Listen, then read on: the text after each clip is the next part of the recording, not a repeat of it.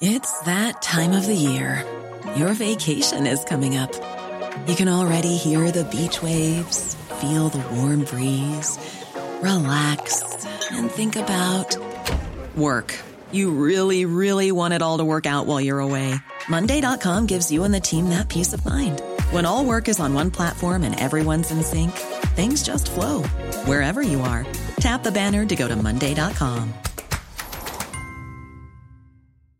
Hiring for your small business? If you're not looking for professionals on LinkedIn, you're looking in the wrong place. That's like looking for your car keys in a fish tank. LinkedIn helps you hire professionals you can't find anywhere else, even those who aren't actively searching for a new job but might be open to the perfect role. In a given month, over 70% of LinkedIn users don't even visit other leading job sites. So start looking in the right place. With LinkedIn, you can hire professionals like a professional. Post your free job on linkedin.com slash people today. Two years of pandemic have without doubt increased social isolation, loneliness, and levels of depression. All three can take a toll on our physical health. Even before social restrictions were imposed in response to coronavirus, loneliness was on the rise in much of the world. One major survey conducted in 2018 found that about one in four Americans said they often or always felt lonely or left out or isolated. So we're not alone in this. Polls in Europe also found similar results. The other pandemic, loneliness. Noreena Hertz. This episode was first published in January 2021. When you're lonely, chronically lonely, you have a 30% higher chance of getting a heart attack, 30% chance of getting dementia. You're significantly more likely to have a stroke. In fact, researchers have found that loneliness is as bad for our health as smoking 15 cigarettes a day.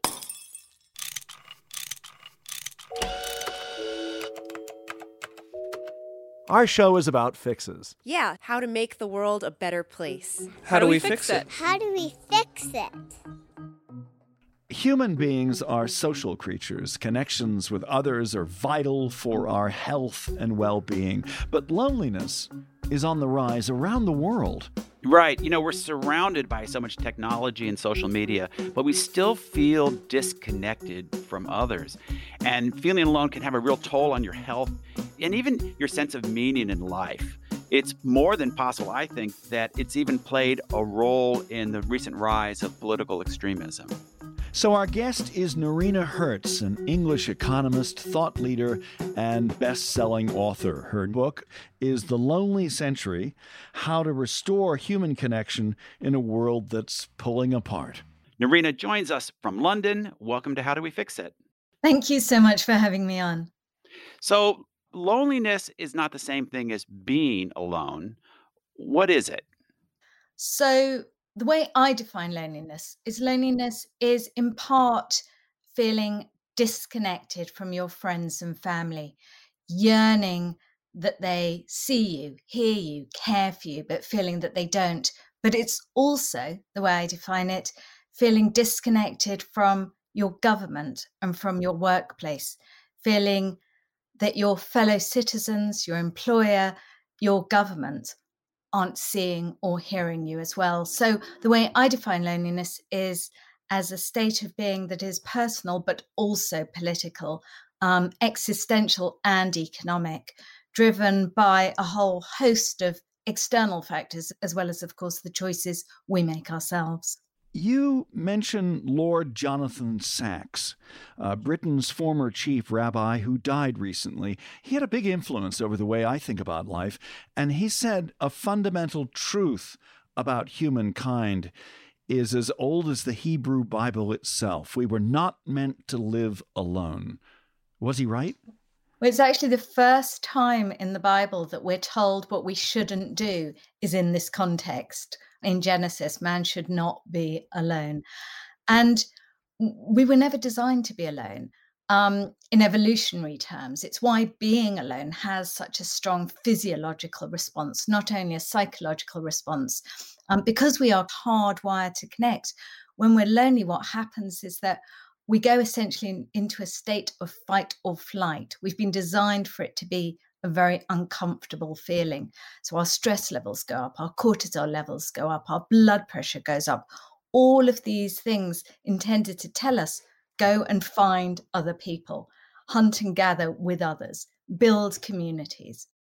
Things that nowadays many of us, unfortunately, are not doing.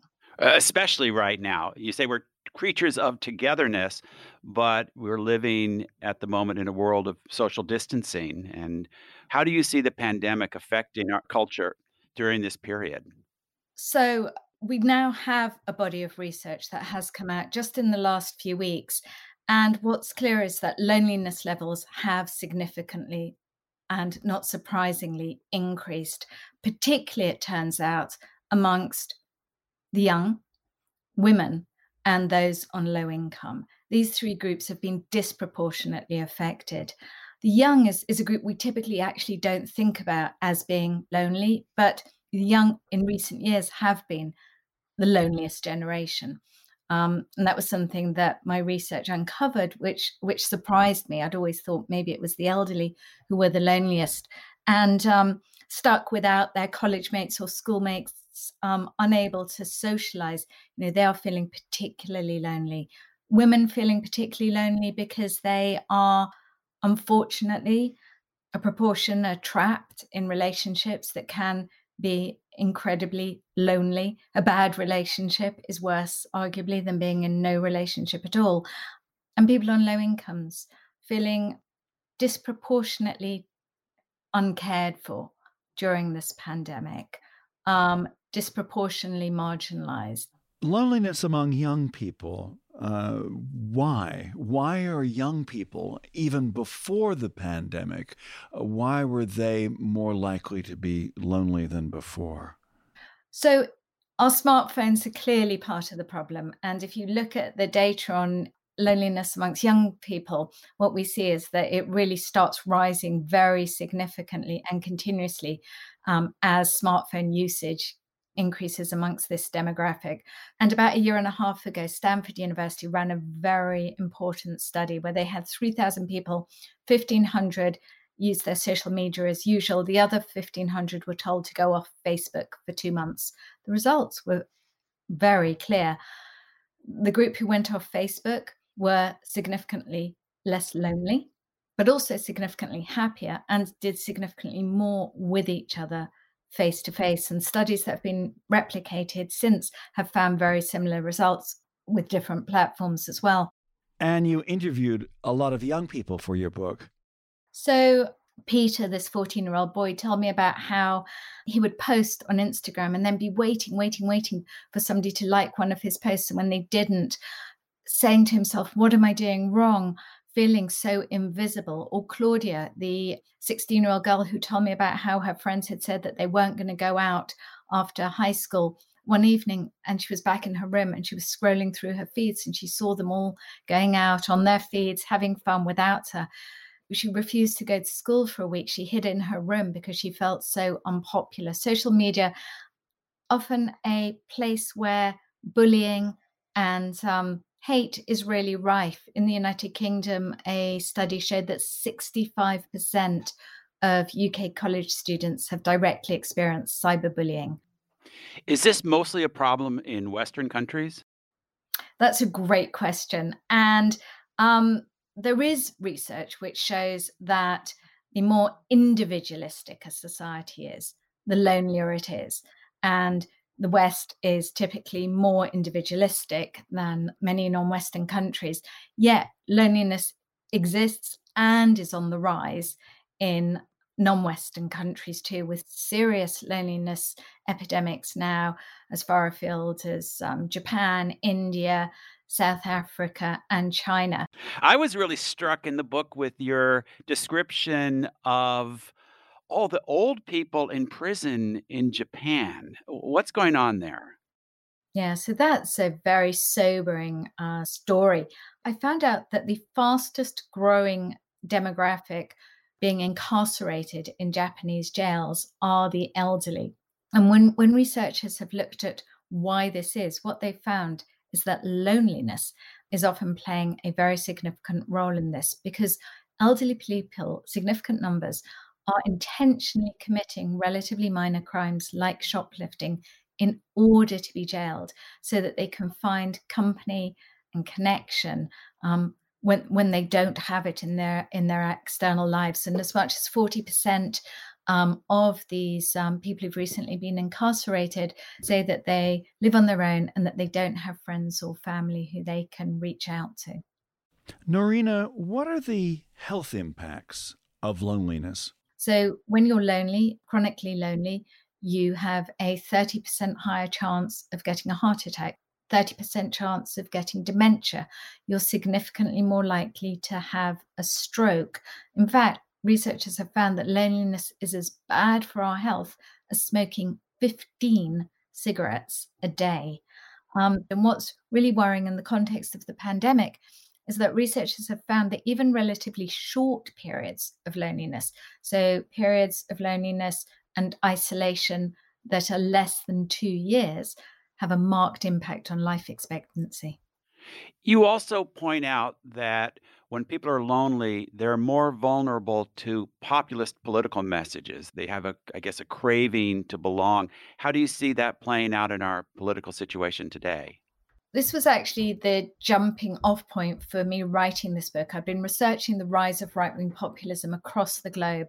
And one of the things that kept on coming up time and time again from my interviews was how lonely they felt, how lonely they felt, that is, until they had found community in the right wing populists, whether it's Le Pen in France, whether it's Salvini in Italy, or whether it was Trump in the United States. And and then I dug into the academic literature on this, and what I found was that there is a significant empirical body of research that supports this too, showing that people who are more socially isolated are more likely to vote for right wing populists. People who have less friends, they feel disproportionately marginalized, forgotten, ignored, unseen, unheard. And of course, populist leaders have very effectively spoken directly to that. If you think about Trump or Le Pen's rhetoric, you know, often talking about the forgotten people, how they're the only people who can hear them. And these messages really landing with this constituency. And yet, here again, such messages land more with the lonely because the lonely um, disproportionately see the world as a hostile place, disproportionately see the world as a threatening place in which outsiders are to be feared rather than welcomed in the lonely are also disproportionately more likely to believe in conspiracy theories.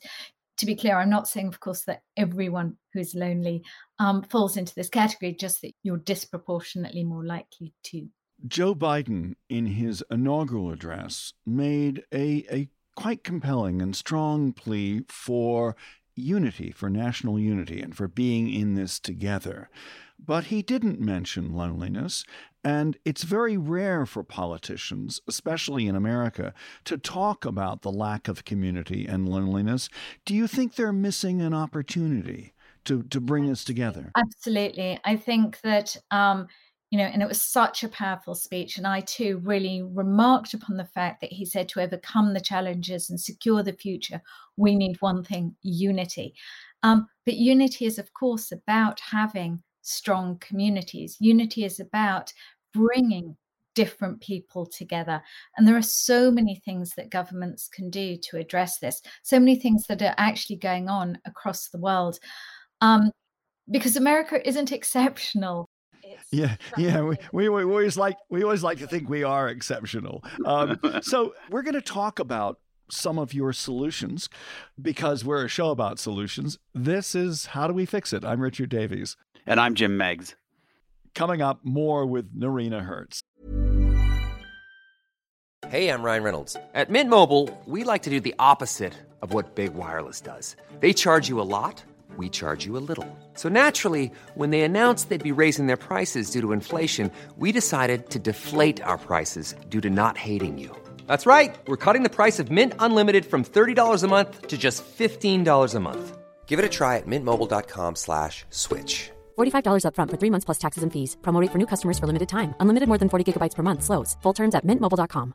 There's never been a faster or easier way to start your weight loss journey than with PlushCare PlushCare accepts most insurance plans and gives you online access to board-certified physicians who can prescribe FDA-approved weight loss medications like Wegovy and Zepbound for those who qualify. Take charge of your health and speak with a board-certified physician about a weight loss plan that's right for you. Get started today at plushcare.com slash weight loss. That's plushcare.com slash weight loss. plushcare.com slash weight loss.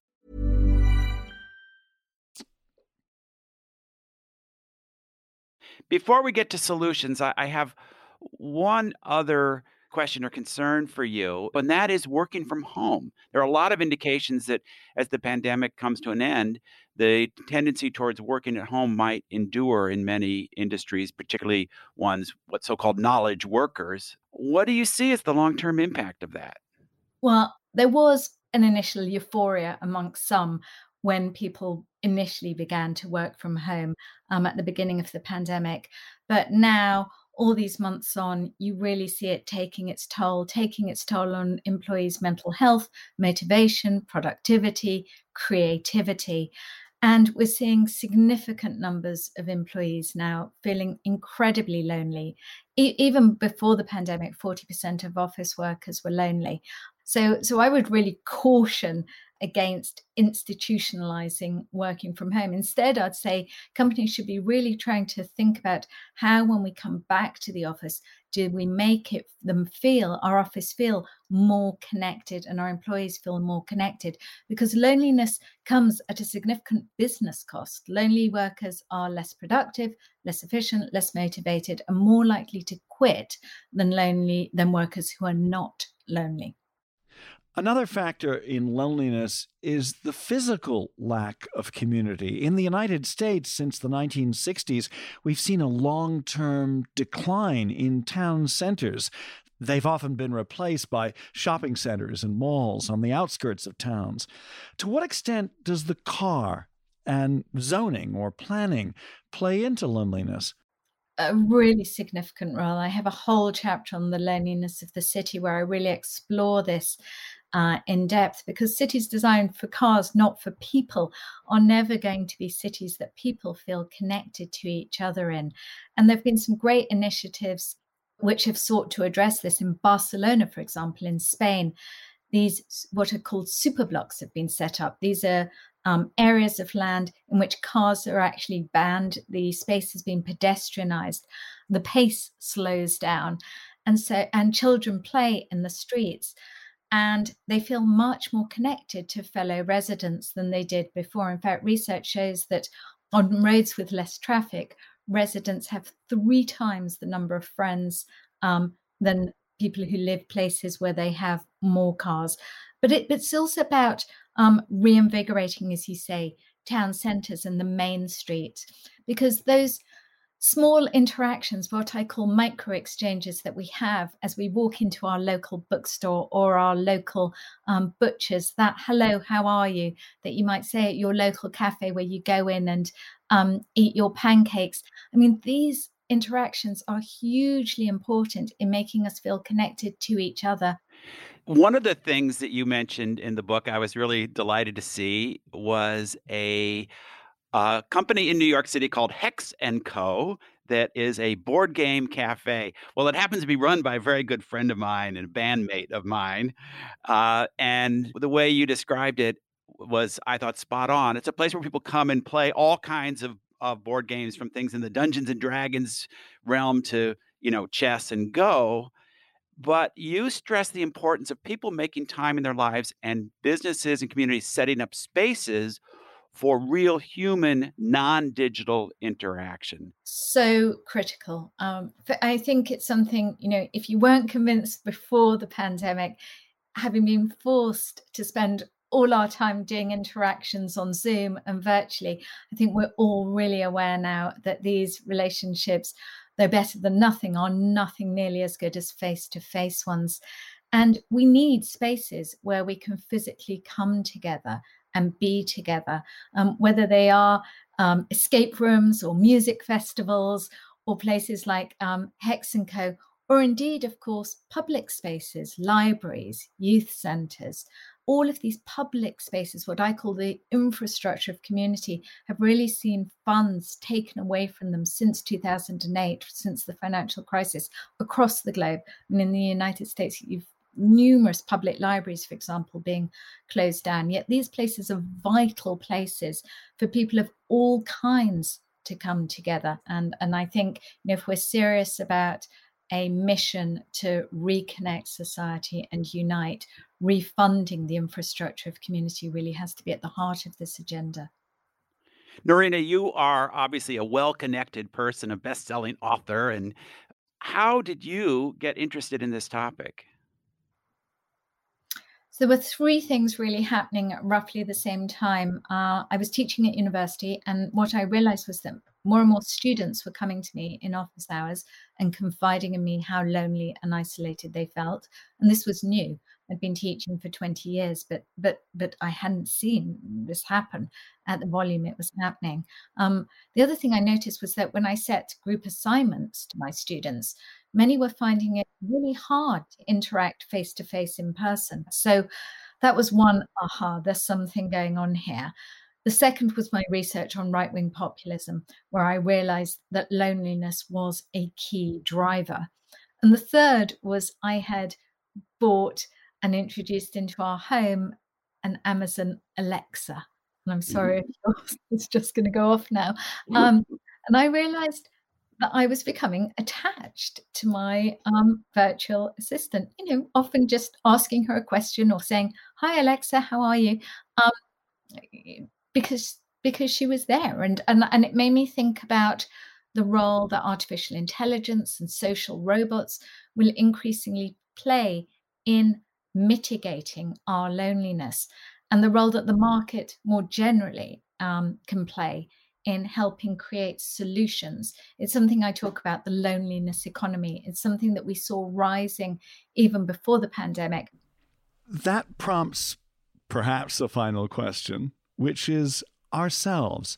How can we do better? How can we make ourselves more open to people who are lonely? So, first, we can change the way we interact with others. Um, so, part of this is as simple as putting our phones down more, being more present with each other, be there with them, really be there with them. Um, it's also about supporting our local um, areas, our local communities. I mean, Jim, you're right. I'm somebody who did pre pandemic, I was flying around the globe the whole time. I saw myself very much as a global citizen. I didn't really think that much before I started researching my book about how important my local neighborhood, my local community was. But my research made clear how important local neighborhoods, communities are. The pandemic, of course, made, made it even clearer. So we can really nurture and should nurture these, which means shopping at our local stores, but also showing up at local community events, initiating community events, this all makes a difference.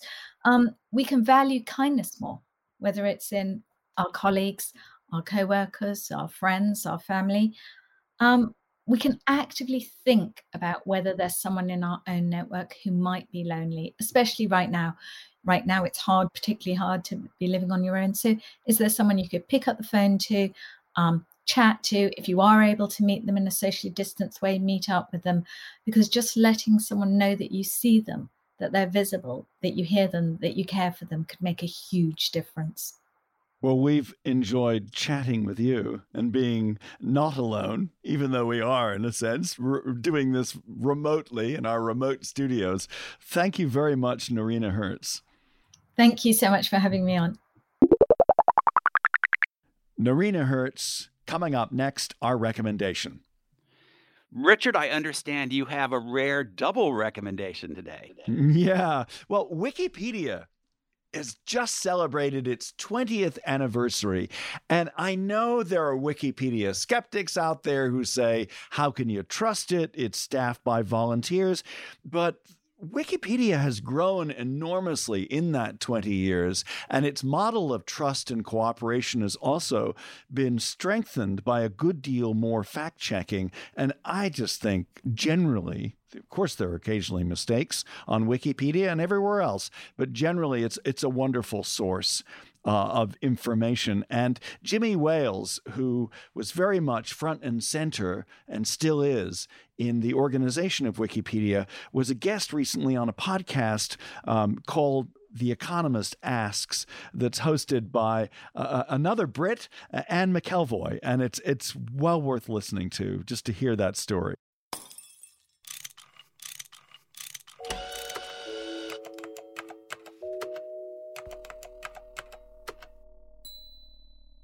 Jim, I agree with Noreena Hertz when she says that loneliness is not a singular force, that it that it lives in what she calls an ecosystem. We do need economic and political as well as personal change and how we organize our society. Uh, one thing she mentioned was that federal funding for libraries uh, have has come down. Maybe that's one place that we start because libraries are in and of themselves acts of kindness. I love libraries. I actually spent before pandemic. I I spent a fair amount of time in in my local library because you know when you work at home and you're by yourself, it's it's just nice to to get out and among other people, even strangers. This interview with Noreena reminded me of some really great interviews we've done in the past uh, on this show. One was with the writer Kio Stark, who um, who wrote the book When Strangers Meet I think it's called. And it's a lovely little book about those casual interactions with the person at the dry cleaner and the and the place where you pick up your coffee. And Noreena was touching on that too. And as we move towards this society where everything's ordered online, everything's delivered by DoorDash, you know, I like going to my local sandwich shop and picking up my own sandwich. I don't want it delivered.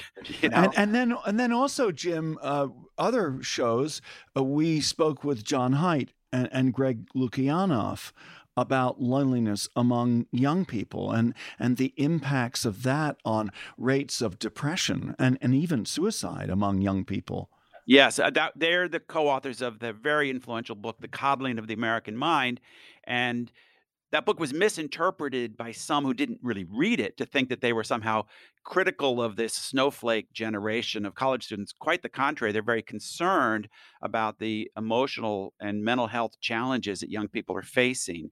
But on the solution thing, I love this idea that there are small fixes. I'm, as you, of course, being the the uh, the skeptic about too much centralized government, I'm more inclined to say how can a local community make sure that its downtown is is accessible and and and prioritized for pedestrians? That's a big issue with me also as a as a big bike rider I think there also need to be big fixes as well. Uh, the way that capitalism has been organized in the last 40 to 50 years really needs to be questioned. Uh, that uh, the kind of capitalism that only emphasizes owners and not workers, that defines relationships in transactional terms, and has led to the rise of many more people being freelancers in the gig economy yeah, well, people who who want to put the blame on capitalism will like this book because uh, that's a big theme of Noreena's what she calls neoliberalism as as driving some of these trends. I'm somewhat skeptical on that, but I share with you the concerns about the gig economy.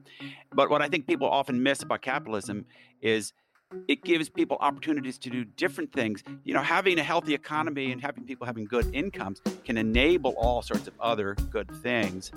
You know, let's not throw out the system that allows us to to thrive and do the things we want to do. Let's make it better and let's use it to restore community.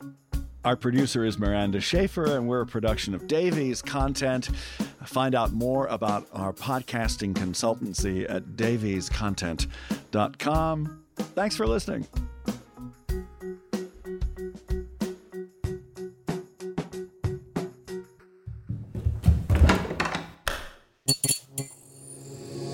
This podcast is part of the Democracy Group.